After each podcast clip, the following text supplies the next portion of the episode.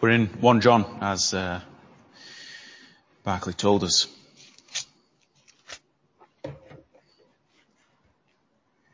How would you respond to somebody, maybe a friend at school or work, uh, maybe a family member, who says that Christianity is just a religion of rules. It's all about religious rules. There might be some people who make that claim themselves here tonight or maybe watching online. Maybe you think Christianity is just about the rules you have to follow. But I expect if we're believers, um, that probably is most of us in the room, I expect, uh, we would want to respond to them and say, no, no, no, you've, you've misunderstood what Christianity is. Christianity is much more about a relationship than it is about the rules we have to follow. It's about knowing God uh, through Jesus Christ. It's about forgiveness of sin. Um, and if you think of Christianity as merely a list of rules that you have to follow, then really you are in grave danger of falling into the trap of self-righteousness. That's what people have been doing for centuries. Uh, it's one of the things that is most commonly addressed in the New Testament. You've totally misunderstood. But then your friend or family member would turn around and say, but look, if I became a Christian today, wouldn't there be a whole list of rules that you would expect me to have to follow? I'd have to get baptized, for starters. There's one rule. You'd expect me to turn up to church. There's another rule. And there's all sorts of other things that you would expect me to change in my life if I was going to become a Christian.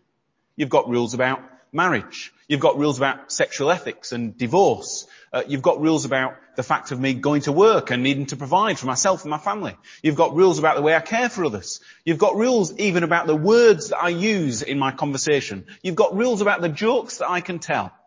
Rules, rules, rules you've got. If Christianity isn't about rules, then why are there so many rules that we have to stick to? Okay? Now, these might be questions that you hear, they might be questions that you have yourself, um, or they might be issues that perhaps you've brushed aside due to a misunderstanding or never been explained to you.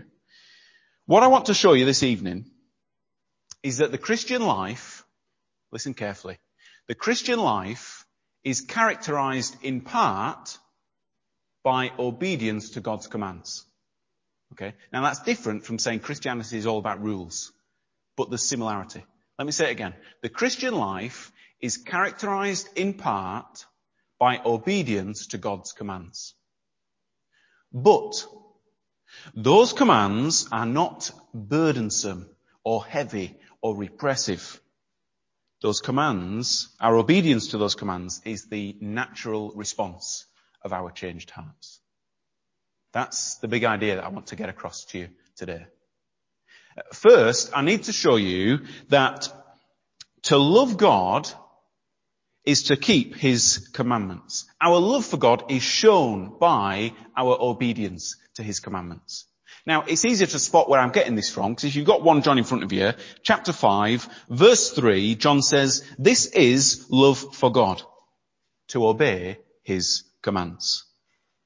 Uh, now, where does he get that statement from? Uh, how, how has he got to that point? Well, let's back up a little bit. Go up to chapter 4 verse 20. And in chapter 4 verse 20, he first joins together this idea of love for God with love for brothers and sisters. Uh, and following uh, what he said all about love, he says now in verse 20 that our love for brothers and sisters is a real good test of whether we love God. Now, there's two reasons he gives of why it's a good test. First reason is because your brother's needs are there in front of you. You can see the people that you ought to be loving. And if you can see their needs, um, and you're still unable, you still ignore them, then how can you possibly properly love God who you can't see? Whose relationship with you is, is hidden, as it were. It's much easier to deceive yourself with the unseen relationship than it is to deceive yourself with the visible relationship. So first there's an issue of you can see your brother, you can't see God.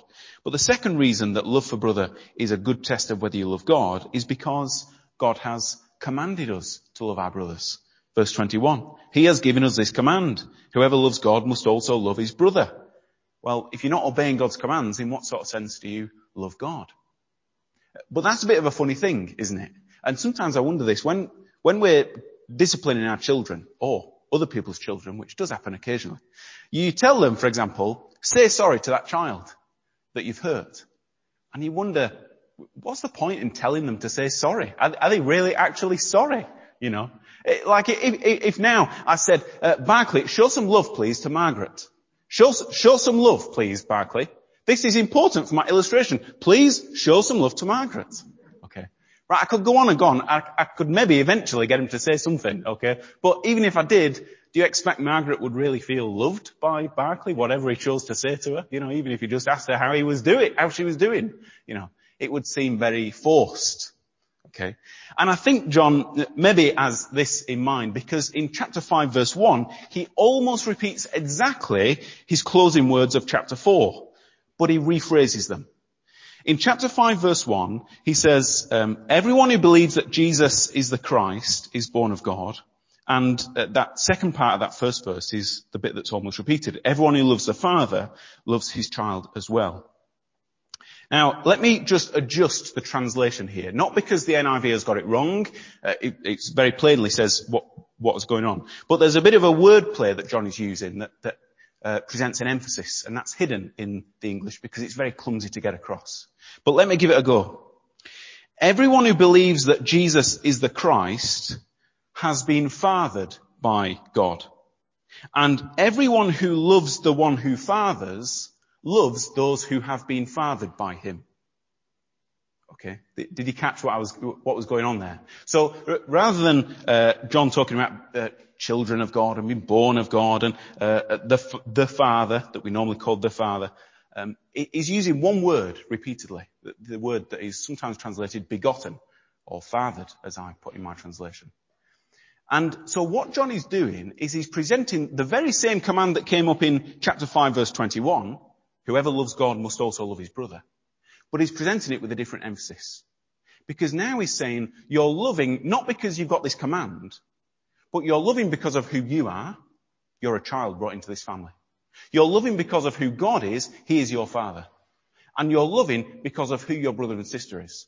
They're also fathered by this same God. Therefore you're part of their family. And he shifts the emphasis. It's no longer a, a command to, to do so much. It still is a command that we have to obey. But now the emphasis is on this family relationship that we have, both with one another and with God, our common Father.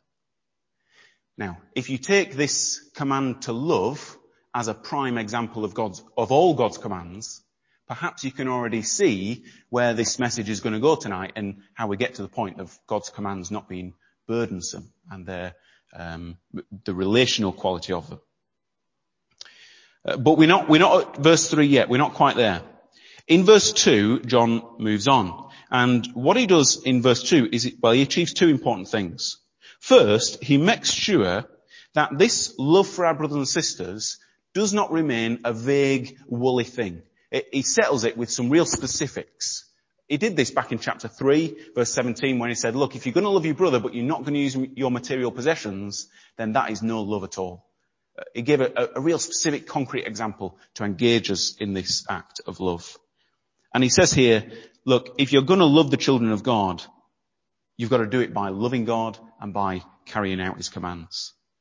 And the, so the first thing he does is he stops it being vague. And the second thing he does is he expands it from the one command of loving your brother to now dealing with all of God's commands.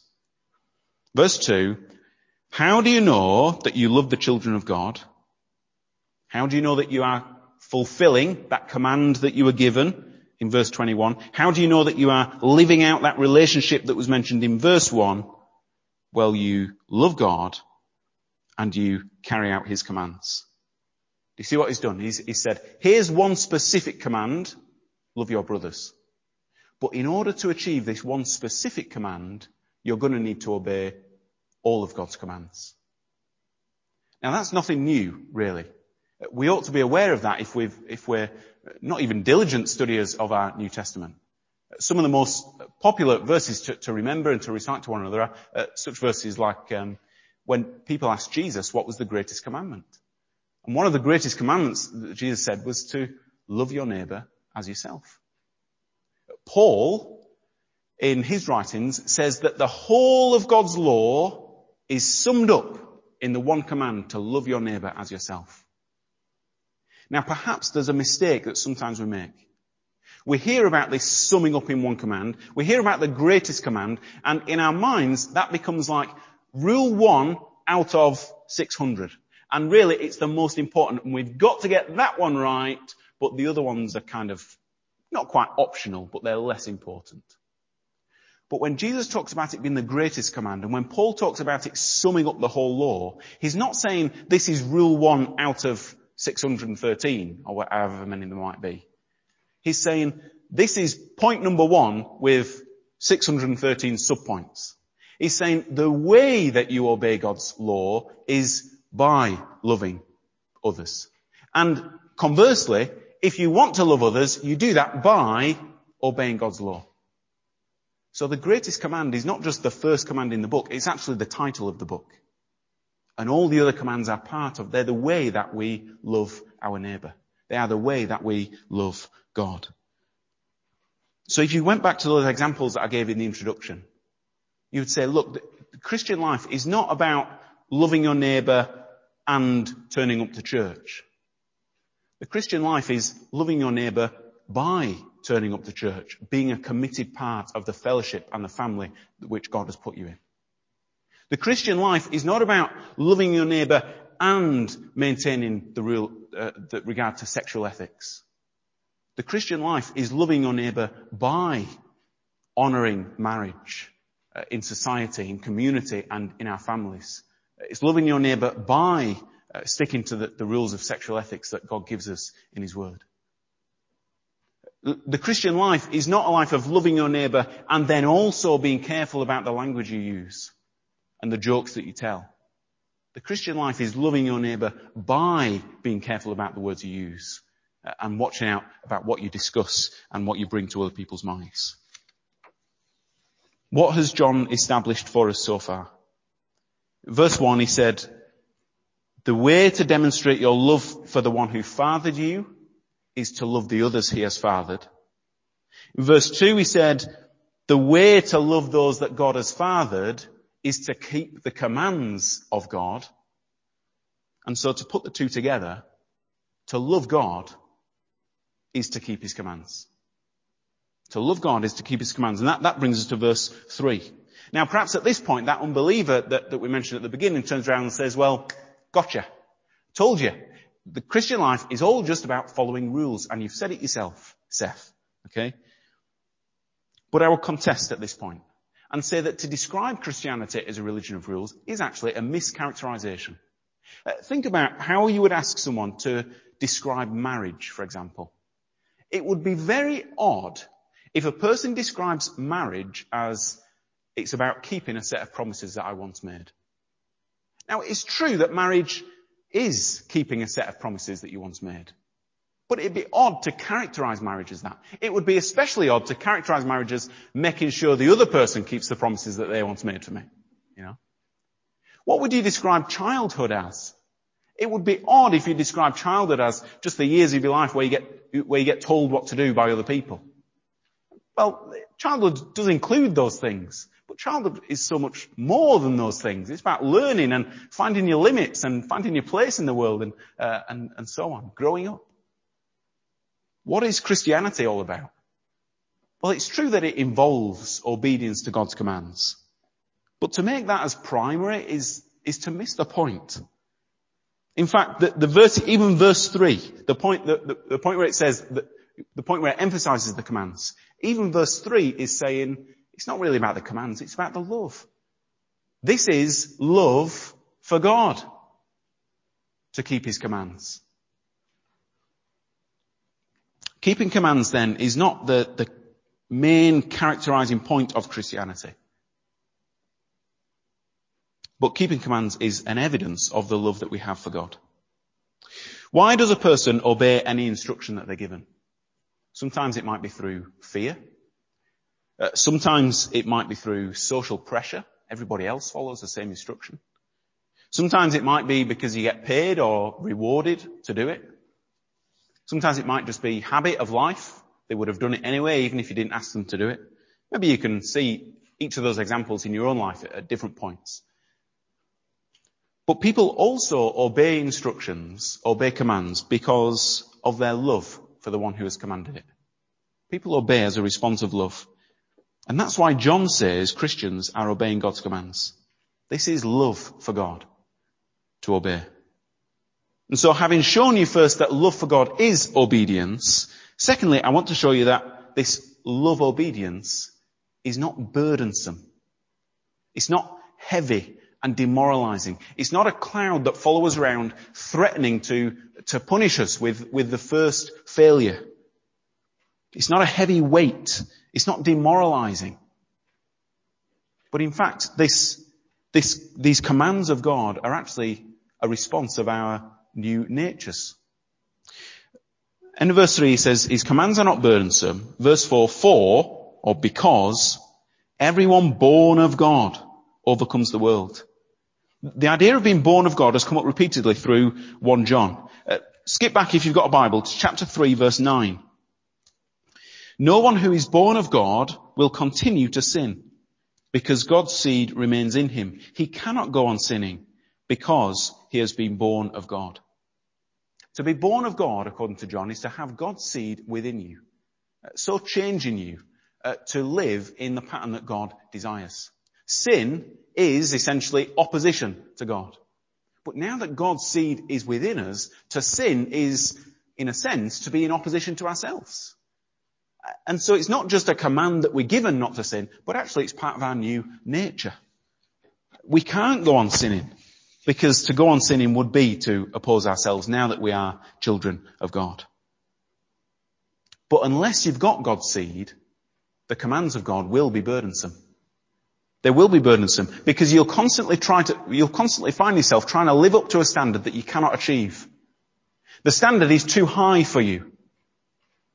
The standard says do not lie. And you find that you can reduce your lying, but maybe not always. The standard is too high. But the standard is also of a different nature that you just cannot achieve at all.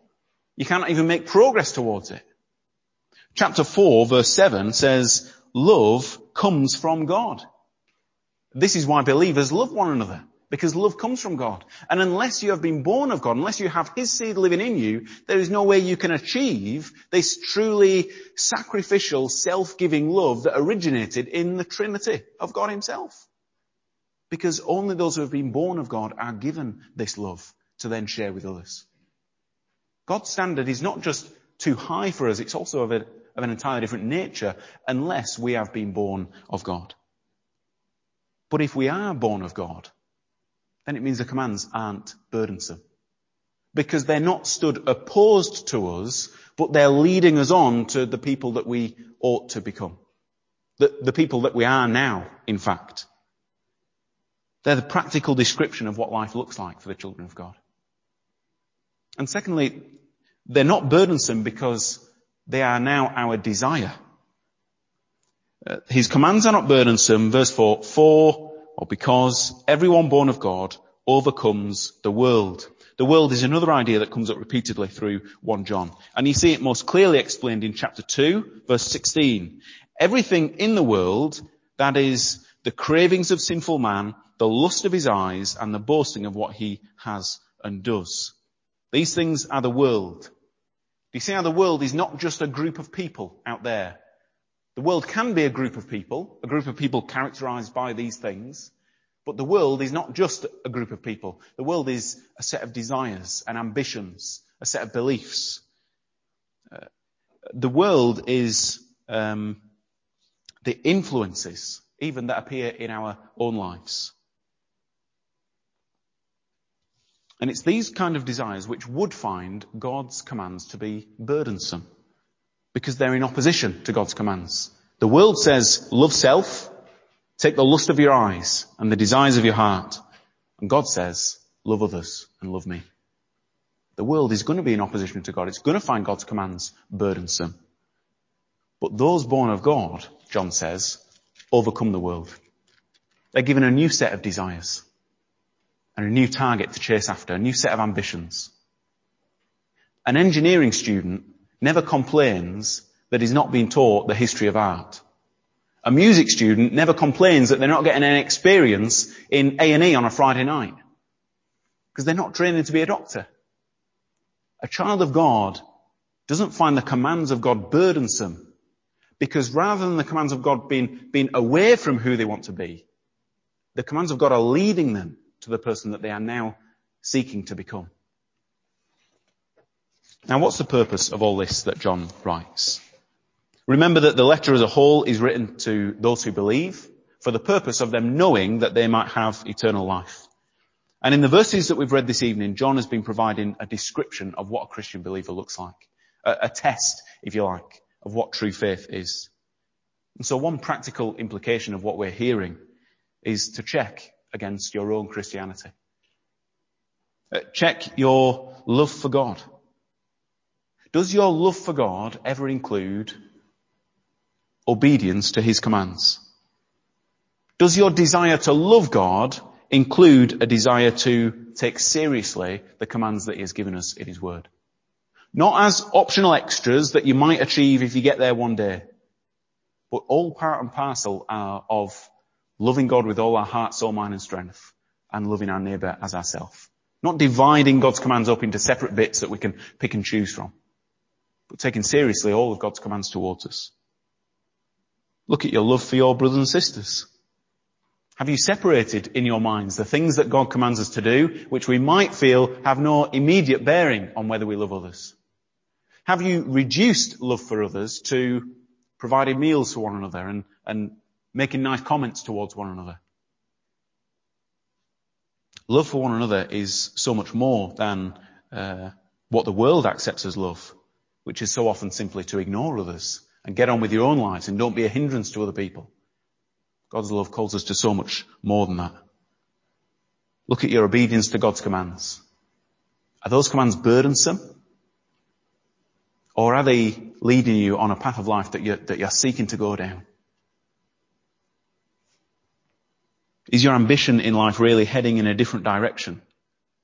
Has your Christianity become a game of cover up as you try and perform like the minimal amount of obedience necessary in order to be considered a Christian.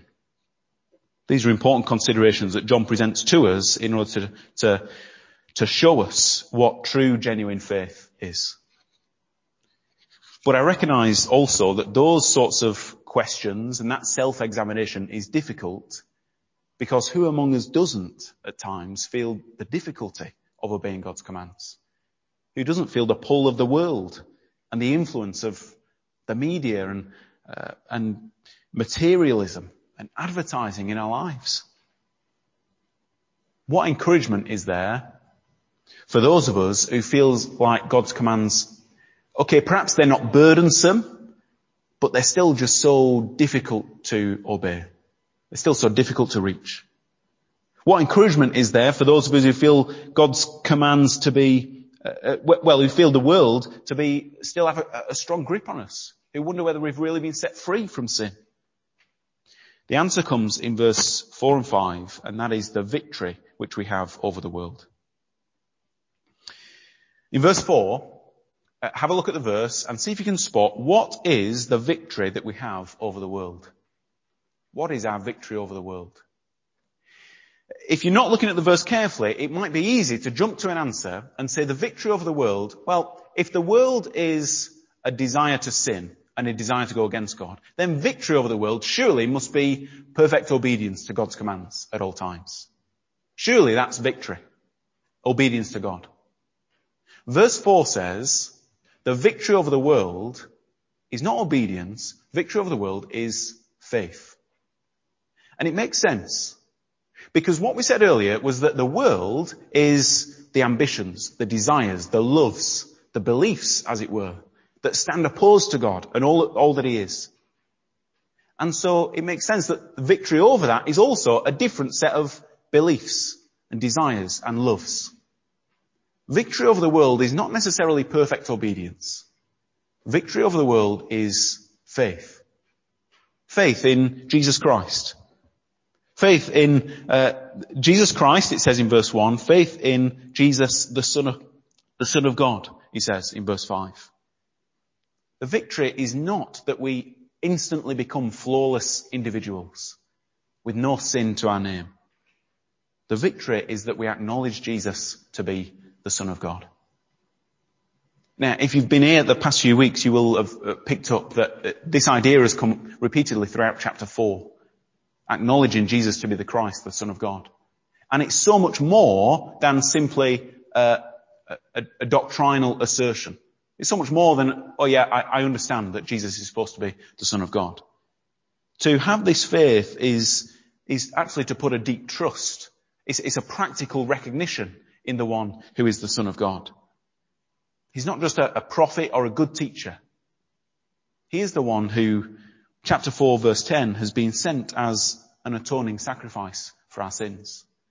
He's the ultimate demonstration of God's love towards us. To recognize Jesus as the Son of God is to recognize that God has loved us by taking away all of our guilt and placing it upon His Son. And it's only with this recognition and it's only with this faith in Jesus Christ that God's commands can ever not be burdensome. If you don't have faith in Christ, you have not been born again. And so you have no power to obey the commands of God. They will remain burdensome. If you don't have faith in Christ, you do not have forgiveness of sin. And so uh, the commands of God still stand as a judgment against you. Here's where you fall. If you've not got faith in Christ, you do not have an advocate before the Father pleading your defense. And so the commands of God remain a dark cloud that hover in your immediate future, waiting to condemn you yet again. But if you have faith in Christ, all of your guilt has been placed on Him. You have become a child of God. You have been renewed by Him and you have received His Spirit to help you to cause you, to teach you how to live in obedience to the commands God has given us.